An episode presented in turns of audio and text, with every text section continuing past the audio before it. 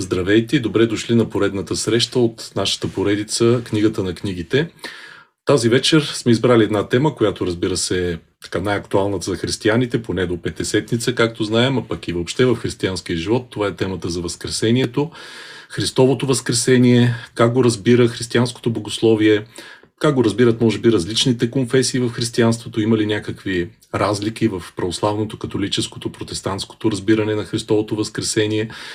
Как се отразява то в живота на християнина? По какъв начин то осмисля нашата вяра? Знаем всички, че Христовото възкресение е всъщност центъра и основния смисъл на вярата ни, защото то говори за божествената природа на въплатилия се Бог, на Христос, който знаем е Бого човек. Тази вечер сме поканили за наш събеседник един човек, който ви е добре познат от други наши срещи. Това е професор Димитър Попмаринов от Великотърновския университет, от Богословския, Православния богословски факултет. Добър вечер му казвам на него. И направо можем да започваме с темата за Възкресението. Професор Поп Маринов, може би, за да започнем малко по, така, по-свободен разговор, как се получава така, че съвременният човек е склонен да вярва в какви ли не идеологии, псевдонаучни теории, понякога в откровенни безум, безумства, а му е толкова трудно да възприеме, да схване идеята за Възкресението, дали е някакъв подсъзнателен страх от сериозността на християнската вяра и от това, което тя има като послание, или е нещо друго, признак на, на какво е всичко това? Първо, Христос възкреси на всички, на зрители, слушатели.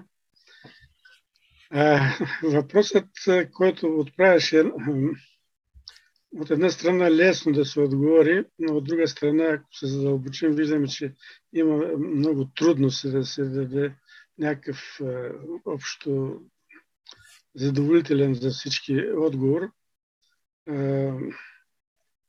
За голямо съжаление на хората по принцип, за нас човеците като цяло, след катастрофата на грехопадението,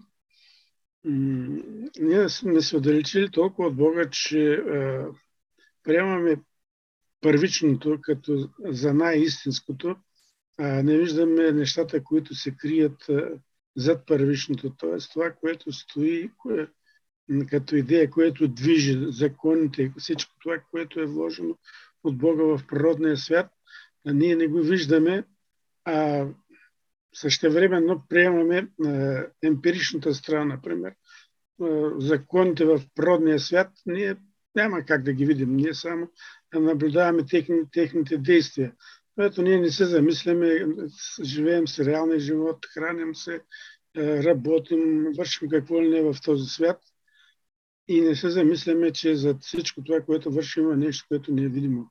Същата логика, когато става дума и за Възкресението, е много трудно човек да се замисли по тези въпроси. Също времено обаче трябва да се има предвид, че въпросът за Възкресението, и тук въпросът не е само до Възкресението на Исус Христос, а до Възкресението на човек като цяло, занимавал още от дълбока древност църквата, църковните мислители – отци на църквата. А, и аз тук ще започна с а, а, това, че мислех днеска да, да говоря с, във връзка с едно есе, което имах в моята книжка Между вярата и разума, е последното есе, а, но м- там сам загаднах някои неща, защото текстът е кратък. Но тук ще обърна малко повече внимание на, на въпроса за Възкресението, как е бил възприеман в древността, в околния свят на евреите, на, на, стария, на старозаветния човек. Та, съвсем накратко, разбира се, трябва да се има предвид, че в древността преди всичко, Възкресението е било привилегия на боговете, на божествата.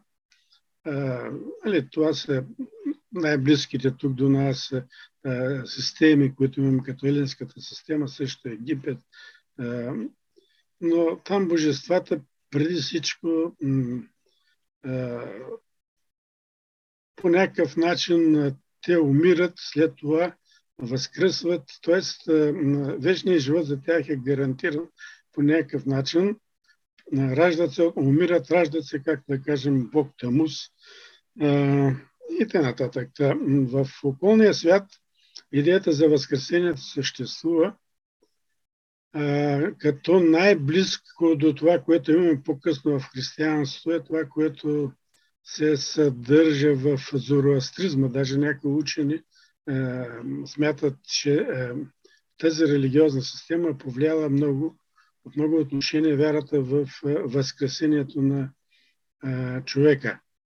Сега, това е, разбира се, с спекулативни е, теории, но е, те имат определени основания, когато се навлезе дълбоко и се видят текстовете, които са достигнали до нас. Е, тук има един друг много важен момент от библейска гледна точка. В Стария Завет идеята за Възкресението, такава каквато ние познаваме днес след Възкресението на Исус Христос, тя не, не, не, не съществува. Тоест, в пророческите книги ние имаме загатване за Възкресение, което църквата, тези пророчески книги ги използват типологически и са влезли в богослужението от тези текстове от Стария Завет, когато тълкува тези текстове. Но според науката е ясно и чисто заявено, е, по емпиричен начин, чрез текст, ясно свидетелство за а, Възкресение, имаме едва по времето на книга Даниил, която от учените се оспорва за нейната дата за написване. Библейската критика приема, че е написана през 2 век, а не през 6 век, каквато е църковната традиция. И в книга Даниил наистина там вече се говори за възкресение и на мъртвите. И по-късно също имаме това в неканоничната библейска книжна, например във втора Макавейска седма глава, където майката, събирателя на образ на създаването евреите, окружава своите синове и говори на, елинския цар, император, именно, че в противовес на елинската вяра, че трябва да се вяра в единия Бог и че е, при възкресението вече, е, когато, че смъртта е, не е най-важното и че има живот и че има възкресение. В тази литература, библейска литература, която е късна, имаме ясно виждане за Възкресението. И именно тук учените откриват влияние в старозаветното виждане за Възкресението от това се вижда странично влияние от зороастризма. Същевременно обаче в Стария завет сам по себе си, когато става дума за Възкресение, повечето учени са съгласни, че се разбира Възкресение преди всичко на еврейския народ. По време на негови страдания, както да кажем, това е в 53 глава на пророк Исаия или пророк Усия, макар че пророк Усия казва къде те е, къде те е смърт и жилото, където яде победата, смисъл такъв, църквата типологично тези, този текст го приема като най- яркото свидетелство за възкресение, което имаме в Стария Завет, или едно от най-ярките. И го разглежда именно типологически, а при юдаизма тук се разбира именно като възкресението на еврейския народ, също може би е, по-голямата част от слушатели знаят, които е, ходят на богослужение. Този текст от пророк Еремия за сухите кости, които на полето оживяват. Църквата също този текст приема като логически като възкресението по принцип е личното възкресение, а не колективно възкресение, както се тълкува при е, юдаизма и в е, Стария Завет сам по себе си. Та именно в, в тази гледна точка в еврейското общество се образуват две течения по отношение на разбирането за Възкресението. По времето на Исус Христос е имало различни течения. Обикновено се наброят четири, като основните са две. Това са фарисеите и садокеите. Та именно в, при садокеите там има становище, разбиране, че е, е, няма ангели, няма възкресение, т.е. че няма живот отвъд. Е, това е интересно разбиране на садокеите, което може би по-късно казва влияние днес в много течения и идеологии, но е друг разговор. Именно садокеите влизат в спор, поне на две места е дадено в на свещеното писание на Новия Завет с Исус Христос. Та, те не вярват в Възкресението, в също две места в Евангелията, основно също апостол Павел, в книга Деяния апостолски също се, когато трябва да го изправят на съд, той ви казва, мен ме гонят за това, че проповядвам възкресение и тогава двете партии се щепкват една с друга и тогава римския прокуратор го пуска и казва, не, този човек не е виновен. Именно садокеите, те са, така да се каже, е, елитарна, е, елита на тогавашното общество. Не, че фарисеите не са били, но садокеите смятали по елитната част, макар и да са били по-малко, по-голямо влияние в народа са имали фарисеите, но при все това те не са вярвали в Възкресението. От друга страна, юдеите вече, т.е. фарисеите вече са приели категорично вярата в Възкресението, но в юдаизма вече по-нататък има така разлики в отношение на това как ние християните разбираме Възкресението. При юдаизма се приема, че не всички ще възкръснат изведнъж, които са по-праведни ще възкръснат по-напред и т.н. Но това вече е друг разговор. Но това беше от гледна точка на околните на, на на христ, по-късно християнството, а и на старозаветния израелски народ, нали, как се е разбирало е, скресението. Ако разширим малко така географски и исторически охват, идеята за възкресение, за лично възкресение на, на личността, телесно възкресение, тя присъствала ли е в други култури, освен в юдаизма? Преди юдаизма те наследяват ли я по някакъв начин от някакви други по-стари култури?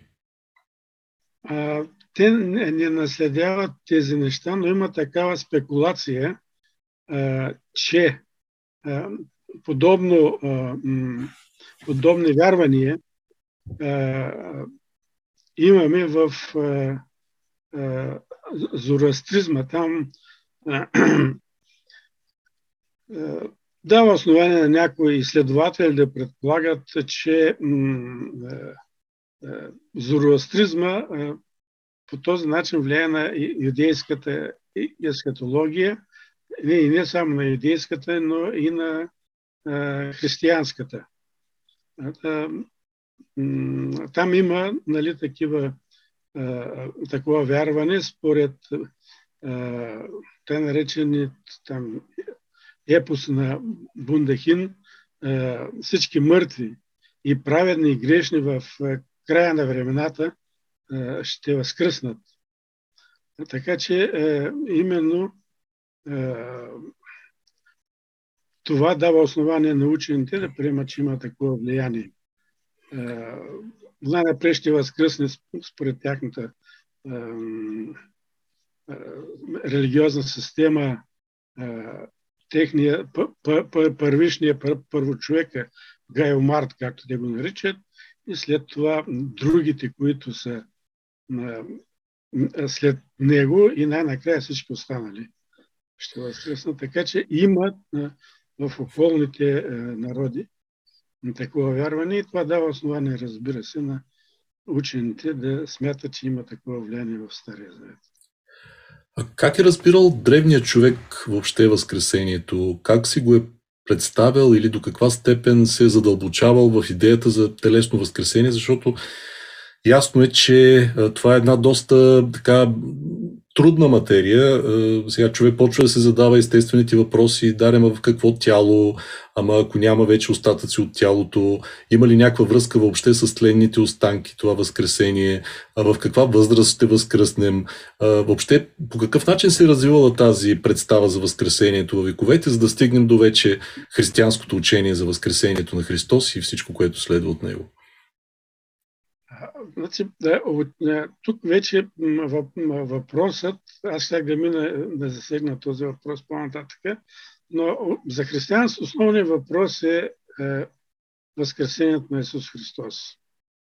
А, а Възкресението вече на мъртвите, което ще се случи по-късно, нали, на края на историята в Ескатона, предизвиква също много въпроси и в, има писани безкрайни, е, е, безкрайно много неща в светотеческата литература. Нали, като въпросите, които а, ти постави сега, също въпроса, след Възкресението, нали, ще има някаква възраст, тялото, какво отношение, е, е, нали, дали ще се възстанови същото, каква е формата на човека, mm-hmm. дали половете, дали ще има жен, е, е, е, нали, семейство, мъж, жена и т.н. Всички тези неща са разисквани. Ние просто няма да стане времето тук да ги разискваме, защото различните отци са изказвали различни мнения по въпроса. Например, интересни са разсъжденията на Ориген, който така заема не доста от една страна рационални, но доста така и високо издигнати спекулативни виждане по отношение нали, на състоянието, което ще има нали, след възкресението човека. В съвременното богословие, поне доколкото аз знам, мисля, че особено много работи протоерей Сергий Булгаков. Този въпрос. Той има една цяла глава в неговата книга, сега не спомням точно как беше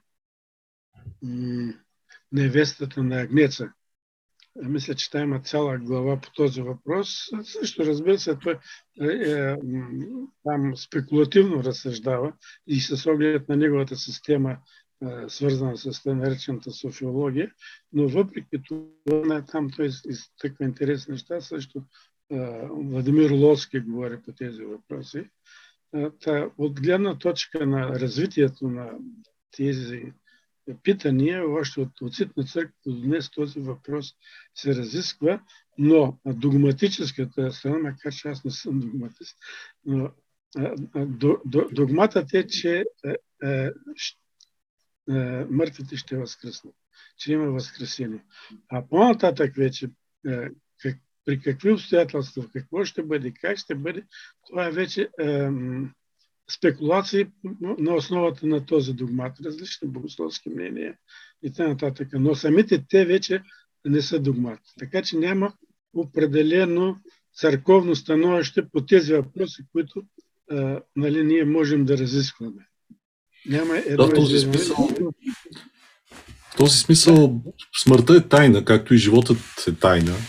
И ние нямаме възможност да стигнем до край в тези така, Божии а, начертания за, за света и за нас. Какви са все пак, така най-общо, ти в книгата си Вярата и разума ги описваш долу-горе, но а, какви са, ако направя, трябва да направим някаква основна карта, може би с 2, 3, 5 а, основни отношения към темата за живота след смъртта, какво казват, примерно, индуистите, какво казват тези, които вярват в прераждането, какво казват атеистите, какво казват християните, Кои са така основните светогледни представи по тази тема, макар че картината е изключително пъстра, както всеки може да се досети. Да, изключително пъстра. Значи, източните учения, преди всичко, вие знаете, те са свързани с прераждането и стигането до, да вземем като класически пример, будизма, стигането до нирвана, а това са пантеистически е, системи, където там няма възкръсване в нашия смисъл на думата, след има преселение на душите, е, прераждане и достигам до такова състояние, когато човекът най-накрая се слива с божеството и изчезва по такъв начин. Е, това е, е най-общо казано за нирвана за тези източни учения. В а, а, другите учения, в другите религии няма а, учение ясно за възкръсване. По-скоро в езическия свят, елинските религии, елинските религиозни системи, там царства принципа на дуализма, защото основното, основното разбиране е, че възкръсват боговете, както говорихме преди малко, човекът умира и вечно остава душата му. Тоест, душата не се, не се обвързва отново след това с тялото. Именно християнство в това е радикално се различава от останалите религиозни системи, защото останалите религиозни системи, при всичко, елинистичният свят разглежда тялото като затвор за душата. Душата страда в тялото и със смъртта тя се освобождава, а тялото се разпада и изчезва. Тоест тялото е тъмната материя, която трябва да бъде отстранена и заради това християните имат много проблеми с езическите вярвания. И нали, апостол Павел, когато предлага пага за възкресение, всички му се смеят там, защото не, за елините това е абсурд. Нали, тялото, материята, това е нещо тъмно, нещо, от което човек трябва да избяга, да се отърве. Добре. Това е, да. Да вървим към вече основната ни тема Възкресението на, на Христос. Това е очевидно, според евангелската история, това е някаква така, нарушение на естествения порядък на, на битието. Нещо, което е чудо в, във всяка една цивилизация, във всяка една култура, в, в, във всяка една традиция, нещо необяснимо, нещо извън а, обичайното. А, по какъв начин са го възприемали тогава Възкресението?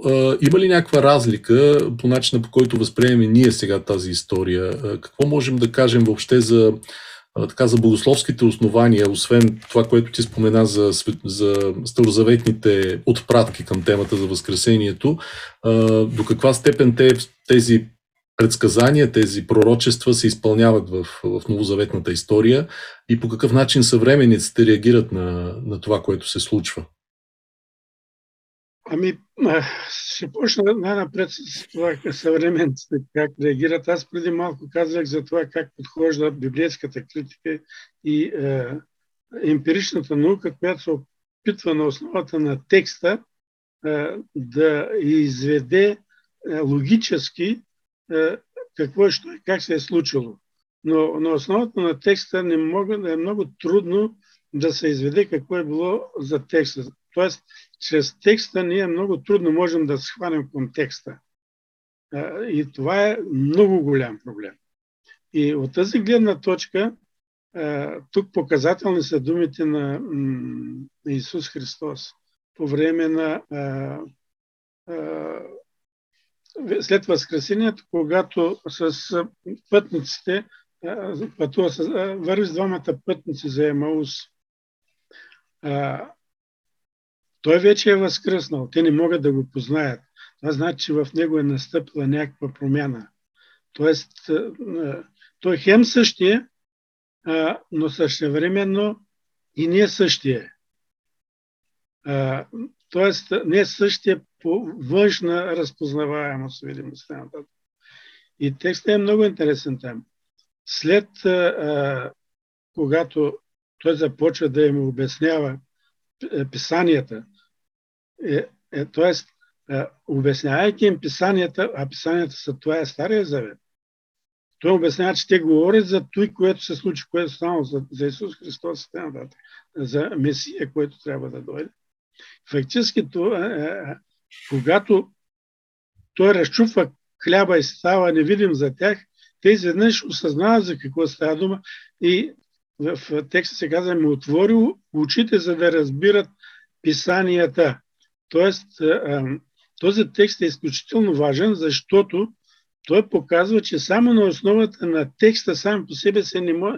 ние не можем да разберем писанията. Тоест, отвъд вербалната страна има невербална, която е по-първична и по-вярна, по-силна. Исус Христос именно за нея настоява.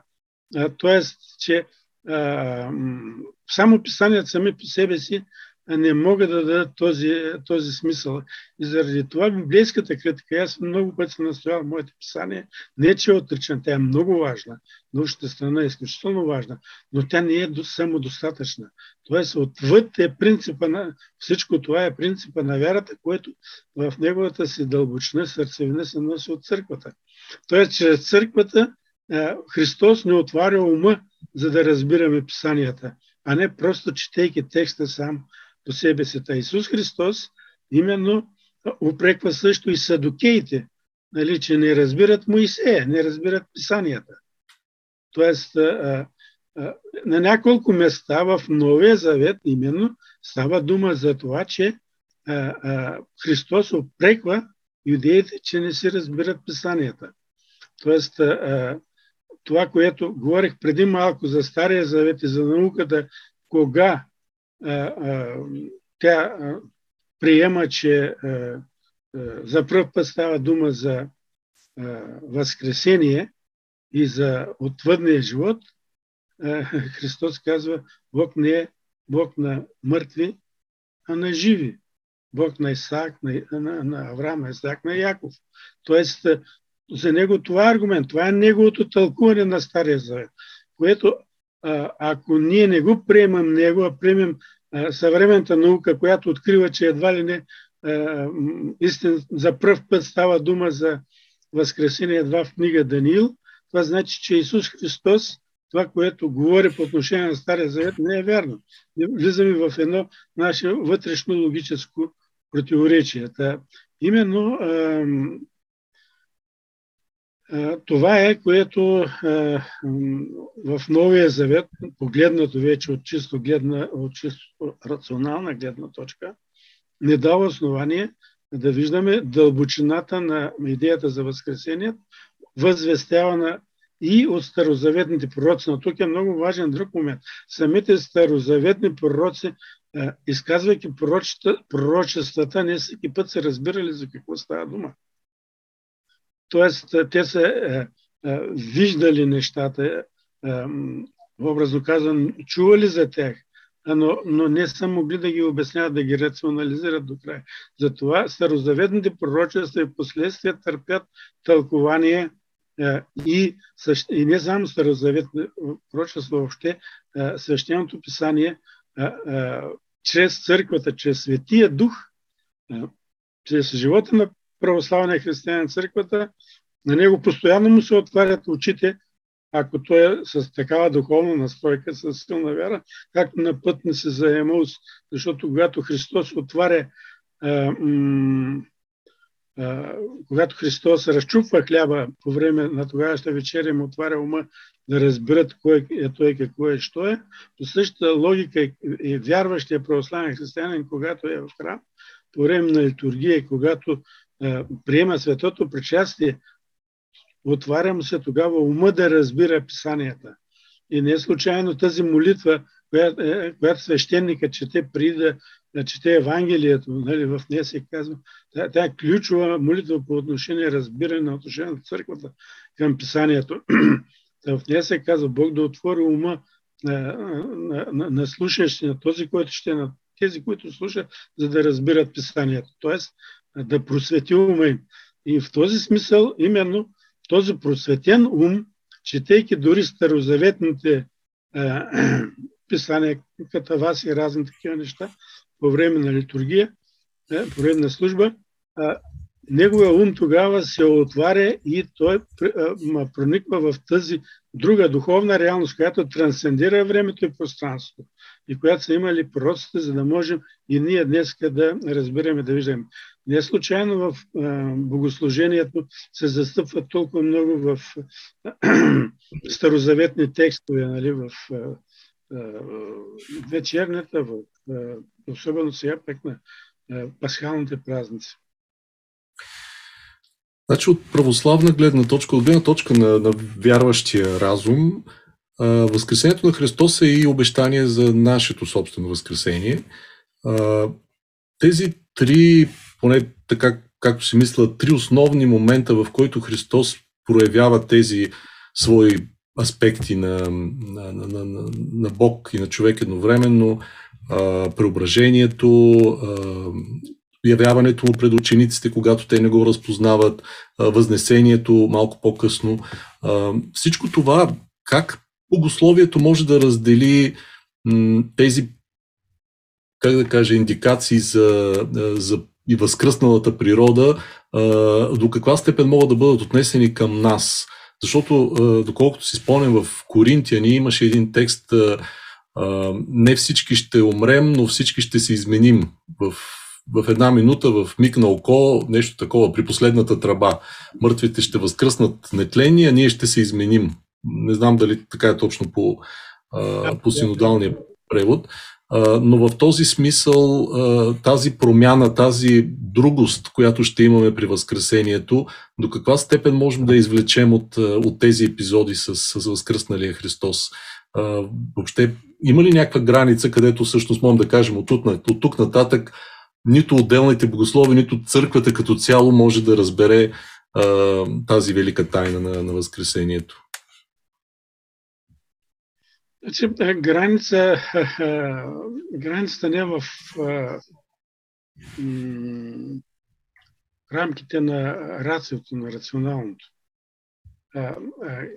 границата е в предела на вярата, т.е. границата или степента на вяра, може би това е по-точната дума. Тоест, колкото по-дълбоко навлизаме в, в вярата си и я живеем, толкова повече се разширява тази граница, тя се отмества на по-заден, на по-заден план. Та в този смисъл именно се връщам пак към, което ти спомена преди малко, но и пак път ми се заема Тоест,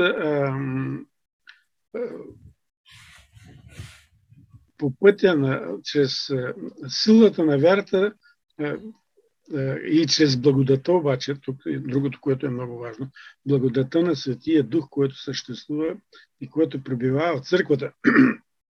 Защото тук е много важен този момент. Свещеното писание в себе си съдържа откровението, което е дадено чрез силата на Светия Дух. Светия Дух е този, който действа в църквата, във всеки един от нас. И когато се срещне откровението, което имаме в свещеното писание, и, и това, което ние имаме като рацио, като знание е нашия дух, тогава се получава този синергизъм и се отваря ума на човека да разбира повече тези неща. И в тази връзка именно, когато говорим за Възкресението, тук апостол Павел е бил изправен пред много тежка задача. Той на няколко места. Защо му е била тежка задачата? Защото в тогавашните общини, които се създават първ, първите християнски общини, или да го наречем по съвременен начин янории, те са били апостол Павел фактически е, е бил натоварен с задачата да просвещава езическия свят. Но той проповядва на евреите, където отиде след това езичниците ако повярват. И в Римската империя, където и да ходи, той проповядва сред евреите. Обаче постепенно, вече като са смъкнати тези формалните бариери за обрязване и за строгото спазване на закона, идват много, християни, много язичници, които стават християни. Между тези двете групи често пъти има напрежение. И от една страна апостол Павел трябва постоянно да обяснява, например, двете послания до Коринтини. Той първото послание много ясно говори за възкресението. И е, там казва той, ако ние не вярваме, че Христос е възкръснал, там нататък, значи празна е нашата е, вяра, празна е нашата надежда, а не само това, ми ще станем е, лъжци. Е, тоест, но, значи, тук може да се предположи, че евентуално в Коринт и в други градове, които е бил, е, той има проблеми с вярващите, които там са имали съмнение по отношение на Възкресението. Те се казвали, особено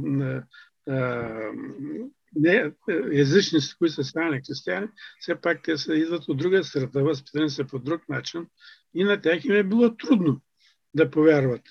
А пък а, сред юдеите евентуално може да е имало и садокеи, които не са вярвали. И той се принуждава именно да обяснява, постоянно да настоява. Също го прави във второто послание, послание до Солунени, т.е. тази среда е, е преобладаващо много покръстени християни, които още не са наясно сами със себе си. И т.е. от тук се вижда как вярата във Възкресението е най-трудното нещо, което може би той проповядва защото в рационалистическата Атина, когато той проповядва, той в книга Деяния апостол 17 глава, той проповядва за възкресение, повече се разбягват там елините. Какво възкресение на човека, особено в тяло? За тях тялото, образно казано, е товар, който, от който душата трябва да се оттърве. Та, именно това е било много трудната задача и на основата на тези предизвикателства, той във всичките си тези послания обяснява и тук или там се засяга въпроса за а, възкресението. Как, как, да бъ, как бива разбирано, на какво се надяваме а, и какъв е, какъв е смисъл на, на всичко това. А, имам един въпрос тук от наш зрител. Той пита нещо, което и аз споменах вече за реинкарнацията, за прераждането, но той казва за съвременния рационален човек, личното възкресение телум звучи прекалено наивно и приказно. Вярата в реинкарнацията е много по-приемлива и привлекателна за съвременнието ни.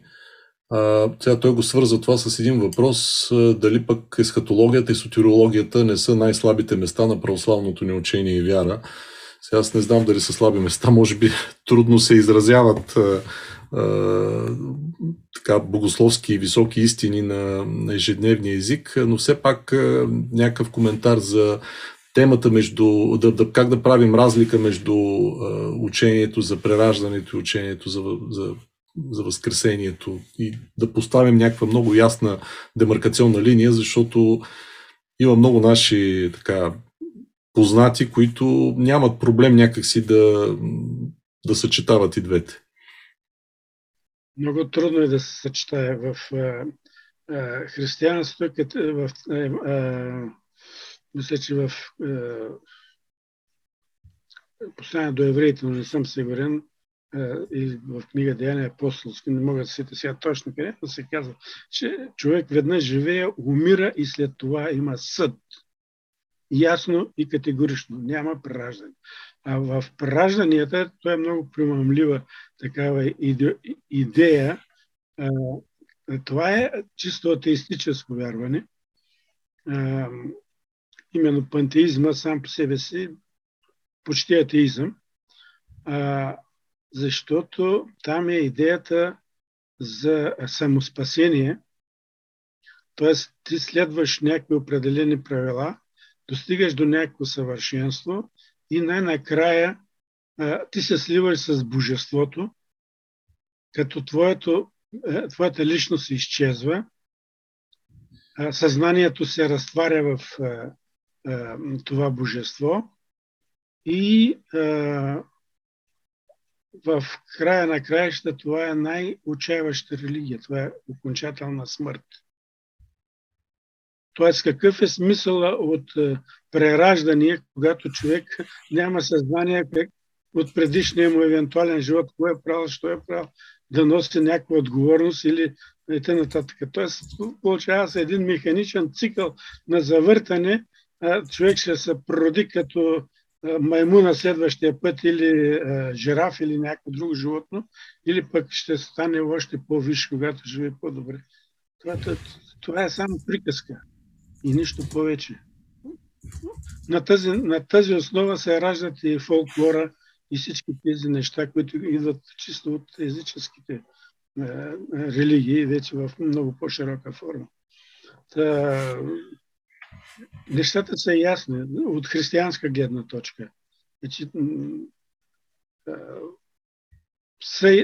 сливането с Божеството, където се казва, че вече няма аз, аз и Божеството сме едно и също нещо. Това, това, това означава, че пълна деперсонализация и изчезване на, на личността. Докато в християнството и в теизма като цяло. Човек колко да се приближава до Бога, никога не се съединява с Него. И има винаги лично отношение. Аз и ти. Ние се молим на Бога. Господи, ти Боже. Тоест ти. Това е отделна личност.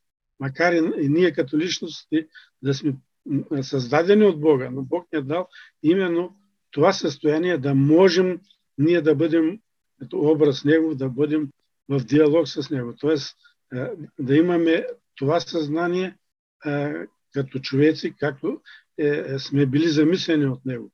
Тоест, затова и в псалмите и Новия Завет сам Исус Христос потвърждава, вие сте богове.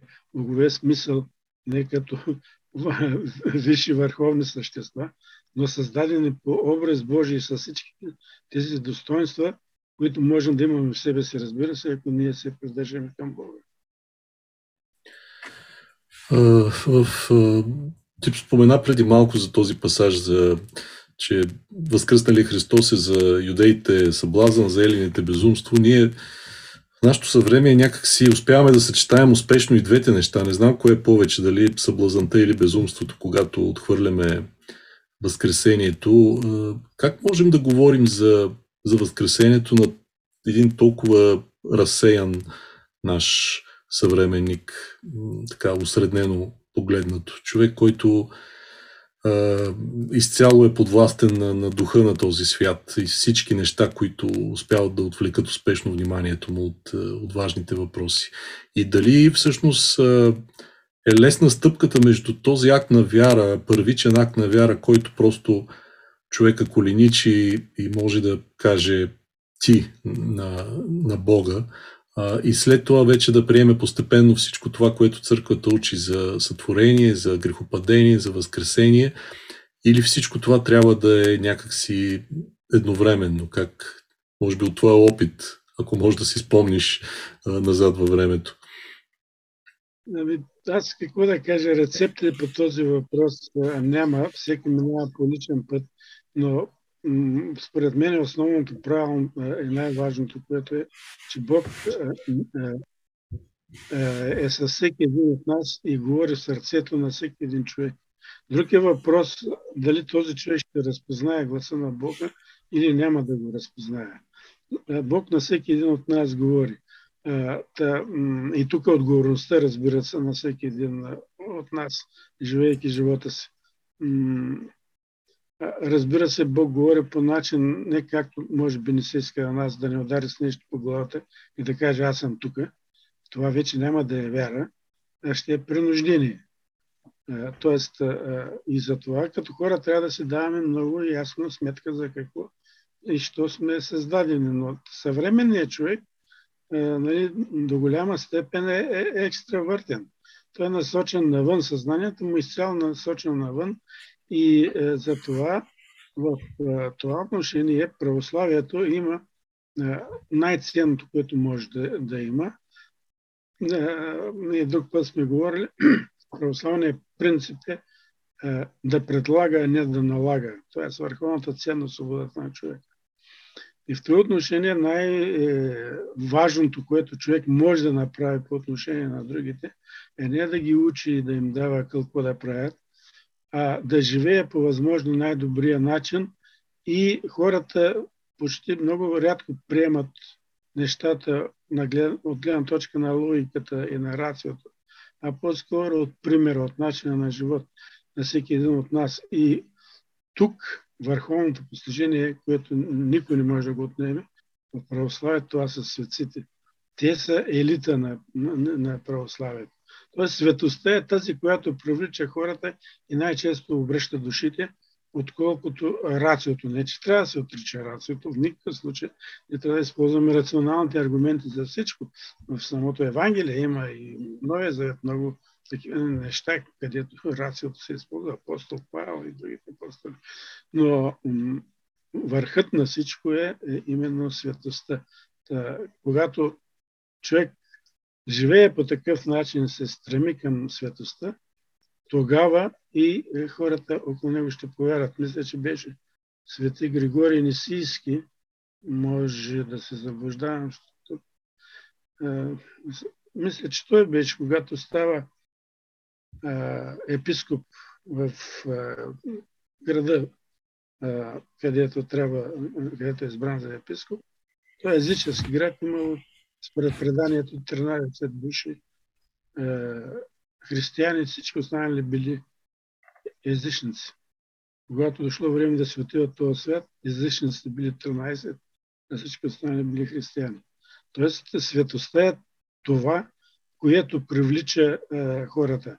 Да, рационално книги и писания, това е добре, няма нищо лошо, но светостта е основното. Аз с мои приятели и колеги винаги съм споделял, че един от големите проблеми в българската църква е, че ние нямаме реално светци от характер такъв, какъвто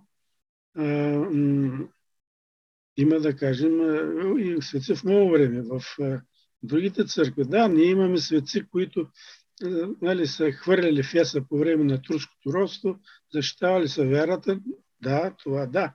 Но ние нямаме такива светци, които да много време, които да създали школи, аскетически школи, да имаме светци, които да, са, да пишат върховно богословие, текстове, отечески текстове. Просто от времето на на Свети Патриарх Евтимини и нямаме такива светци. И това е големия проблем на нас като българи, като народ. И се надявам, че може би ще излезе такъв с Божията милост, разбира се. Ще имаме такива за напред, но това става бавно, с усилие и, е, и зависи от народа. Е, Понеже ти така контекстуализира, както се казва префарцунено темата за Възкресението. Аз ще продължа малко тая контекстуализация. Възкресение, Пасха тая година съвпадна с така, войната в Украина, независимо кой как я нарича. Много хора си зададаха класическите въпроси как може Бог да допуска такова нещо, гледайки това, което се случва. И друго, което ми направи впечатление, като така, което влезе в обращение като някакъв израз, беше идеята за абсолютното зло. Тази, това словосъчетание беше пришито така. Всяка една от страните го пришиваше на другата, защото и двете страни имат някакъв православен бекграунд и това става така доста лесно. А, какво можем да кажем всъщност а, така, по, по този въпрос, не политическо, а така чисто, чисто духовно погледнато? А, наистина ли това е абсолютното зло, което видяхме? И наистина, как можем да отговорим за, как можем да отговорим на тези хора, които искрено така, представите им за вярата се сблъскват с една реалност, която ги провокира да зададат този абсолютно класически въпрос, как може Бог да допуска такова зло, аз не мога да вярвам в такъв Бог и така нататък. Ако искат да вярват, това си тяхна работа. Това е свободен избор. Ако искат да разберат, трябва да се задълбочат. Отговорът е много лесен да се задълбочат, да влязат в църквата, да питат грамотни хора и е, ще разберат за какво става дума. Те искат да, го, да вземат отговора като хапче. Нали, отиваш на доктора, боли ме глава, искам е, отговор. Хапчето е кое си и край. Няма такова нещо. Евангелието е категорично. Трябва с труд, лора е лабора, нали, древне, средновековния църковен,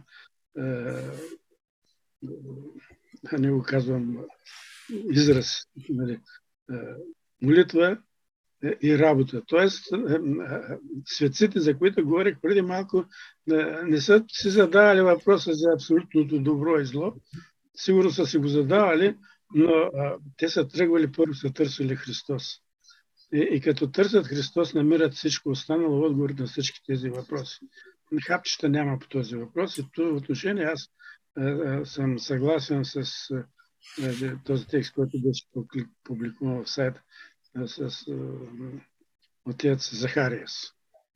Ние не можем да дадем прагматичен отговор относно кой е добър и кой е зъл ние се молим като християни за всички злото да се махне. Тоест, когато ние почнем да обясняваме кое е злие, кое е добрие, ние попадаме вече под влияние на идеологиите, на, на, на вторичното, не на първичното, не на вярата, която води към Христос и да се молим за да спре войната или да вразуми тези хора, които е говорят. Това е смисъла. А, останалото на първична, вторична линия вече, т.е. на вторична, третична линия, това е идеология. Защото войната, която според мен се води между тези двете страни, там е царства велико его. Значи, егото е голямо. Аз съм, и, и е вторичното равнище в, човешки, в човешкия живот. Кое е най- въпросът е кое е най-важно в човешкия живот. Сами, живота сам по себе си. Кое е най-ценното? Живота сам по себе си. Къде, къде намираме оправдание за истинския живот? За православния християнин това е вярата в Бога. След вярата в Бога, кое е другото, другото ниво, което е, което е следващо? Това е именно а, а,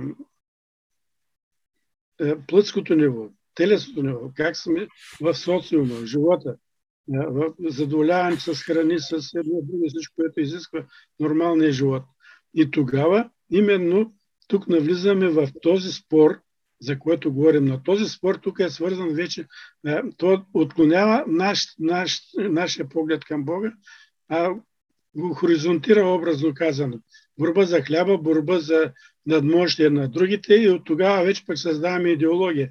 Ние колко сме велики, ние сме по-умни от другите и основният наш смисъл става не да гледаме към Бога и на тази основа да сме готови да, да жертваме собственото его спрямо други, да кажеш да, ти имаш право или и дай да се разберем.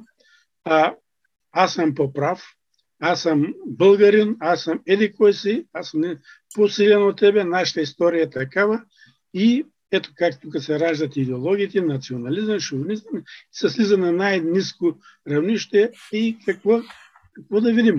Ето това е ужас. А Бог допуска, защо Бог допуска войната? Бог не е дава свобода ние сме избрали именно войната. Първо, първата смърт е братоубийство. Каин убива брат си. Това е последица. Но Бог не, не иска да ни насилва какво той не е казал какво да правим. Казал не е какво е добро и зло. Но както каза пророк Исаия, ние от тъмнината, светлината наричаме тъмнина. Ето това е. Та, Бог няма да дойде да ни спаси. Защо? Защото тогава няма да е спасение. Тоест, когато той на сила свърши нещо, а ние ставаме роботчета. Нещо, което а, не е вече извън смисъла, който е заложен в сътворяването на човека. Та, това, е, това е отговора. Зелени. Вижте Стария завет, който искат прочете толкова жестокости. Стария завет, те наречени Херем, нали, къде цели заклятия, цели градове са били избивани и т.н. но това е отклоняваме разговор. Тоест, войни винаги е имало и ще има. Вие погледнете Новия завет. Новия завет никъде няма формално осъждане на войната. Защо? Защото войната е вторичен елемент. е следствие. Осъжда се злото само по себе си. А всеки е наясно, че злото, че войната е зло. Но, но злото не в войната като битка едни между друго, а в греха, който е в основата на проявата на злото. И това е проблема. Ако ние не можем да си отговорим на този въпрос, тогава можем да говорим колкото си искаме и да мърдаме въздуха, но, но това няма да ни помогне. Добре, а, има един въпрос, който от наш, наша зрителка, той не е по темата, но понеже тя е попитала много така настоятелно, а, очевидно така не може да приеме някои неща, свързани с православното учение или с православните практики. Тя пита защо да се молим на свети, като можем директно да го правим към Исус Христос. Сега това е естествено един въпрос, който винаги занимава хората, които пристъпат към православието или които по някакъв начин имат някакви впечатления от православието. Дълъг разговор, но нека да кажем така в самата Библия апостол, апостол Яков, ако се не лъжа, говори за това, че сме заобиколени от облак от свидетели. Този облак от свидетели, след като сме заобиколени от него, ние можем да се обръщаме към тези свидетели. Това не са някакви малки богове, на които ние се молим по начина, по който се молим на Бога и на Христос в случая, така че това не става дума за една и съща молитва. Обикновено православните молитви към светиите винаги са свързани с идеята свети еди кой си моли Бога за нас. Тоест ние се обръщаме с молба за застъпничество. А, като знаем много добре, че светците, колкото и да са свети, те са хора като нас и точно защото са хора като нас, свидетелстват за Божията сила, която се е проявила в живота им и ние ги молим за тяхното застъпничество пред Бога. Това е цялата философия, защото вярваме, както и ни учи Евангелието, Библията, че те са живи в Бога. И след като са живи в Бога, ние можем да се обръщаме към тях с молба за такова застъпничество, но ако искаш, ти можеш да добавиш нещо към този мой опит за отговор. Правилното е ти отговори, мисля, че каза всичко ясно. Какво да добавя? Именно, че на това е православното учение, нещо другото е типично протестантско разбиране, но всеки има право нали, да подхожда както сметне за добре. Православната църква е наследила тези, тази своя вяра от древността, т.е. Светия Дух – и след, е, действа постоянно в църквата, от основаването и до днес. И е, Христос казва, Той ще ви научи на всичко. Тоест, Той действайки постоянно, Той постоянно ни учи чрез църквата, вътре в църквата. И е, от тази гледна точка, разбира се, в църквата е имало много всякакви лоши практики, едно и друго, но, но църквата винаги е, ще е водена от Светия Дух отстоява това, което е вярно и това, което е лошо.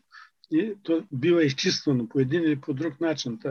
Но от тази гледна точка това е м- преданието на църквата, това е практиката на църквата, плюс и тук има нещо изключително важно. Това е духовният опит на църквата, защото е, вярващите православни християни винаги са усещали застъпничеството на тези, е, на тези светци, на тези хора, които живеят в отвъдното, които са на различни нива също там, разбира се, и които имат по един или по друг начин възможност да се застъпват за всеки един от нас, за близките си, по чисто човешки. Иначе, е, звучи малко самонадеяно, ние е, е, много, ще го кажа много е, така образно, но е, да не отидем, както в казармата, през старшината, да го питаме за нещо, да искаме да отидем при генерала направо. И знаете, че няма как да стане, образно казано. Тоест, има една иерархия в битието, една духовна иерархия, отношения, които ние не сме наясно с всички тях, но това, което църквата ни е предала, фактически ние имаме тази възможност за такива отношения с отвъдния свят. Това прави църквата истинска, не някаква само рационална спекулация. Молитвата е истинска и от тази гледна точка. Тоест, Нека само да добавям, че дали, дали може би е имало такива, как да кажа, изкривявания в исторически план на точно тази, този аспект на вярата, молитвата към светиите. Имало е, разбира се. И може би до сега има, и особено и в нашата църква. Нашата църква е пълно с такива а, предразсъдъци, суеверия и така нататък, но това не променя същината на нещата. И до голяма степен всъщност историята на протестантството, което е история на една реакция срещу католическата църква, когато те са така реагирали остро протест, първите протестанти, основоположниците на протестантизма срещу а, някои вече наистина а, прекомерни изкривявания на а, практиките в католическата църква, а, както, се, както казват някои богослови, риска да изхвърлиш бебето заедно с водата е много, много голям. И тогава, когато реагират срещу индулгенциите, срещу ролята на папата и властта, която той има светска и така нататък, в един момент реакцията стига до там да се да се реагира срещу учение или части от учението на католическата църква, които, които всъщност имат отношение към основите на християнското учение и на християнския живот, в това число отношението към светците, отношението към Майката Божия, към Богородица и много други неща. Но това е историята на протестантизма и е добре пасторите някакси да, да разкриват и тези аспекти, чисто исторически от, от историята на техните общности. Но да, благодаря ви за въпроса. Той има всъщност отношение към, към темата, защото става дума за молитвата към починали хора. Нали така?